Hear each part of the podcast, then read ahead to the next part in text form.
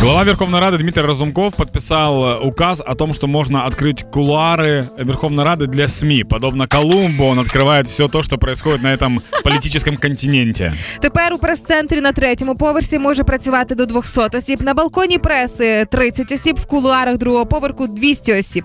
Теперь уборщица будет покупать в несколько раз больше корвалола, потому что полы будут топтаться гораздо быстрее, чем раньше. Все тепер вих- виходить така ситуація, що тепер вони під максимальним наглядом знаходяться. Нарешті, пора наглядом уже. народним. А, тепер вже. господи, прям, да. Давайте так, плюсы для депутатов. Их теперь не будут снимать только сверху, правильно? Да. Поэтому залысинки видно не будут. Можно не комплексовать по этому поводу. І нарешті можна буде роздивитися повністю їхні костюми з усіх сторін, а не тільки зі спини і зверху. Це прям ок, це супер. Але є й мінуси для них. Ну да, ну тепер тепер вийде, що треба повідомлення писати не в телефоні, яке можуть зазняти там або ще щось, а передавати, знаєте, в ничку ці записочки один Як в одному. школі да, да, колись. да, да, да. Тепер депутати мають стати спринтерами, оціми швидкісними бігунами. Тому що якщо раніше вони просто втікали в одному місці від журналістів від їхніх питань, тепер це журналісти всюди, і треба ще швидше це робити, як молекула. Вжунь.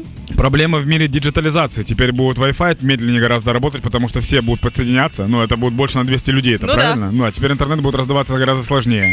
І я думаю, що зовсім скоро з'являться забавні класні новини про якісь е, обмовки депутатів, тому що треба буде шукати нові відмовки для преси, чого ви не можете дати той чи інший коментар.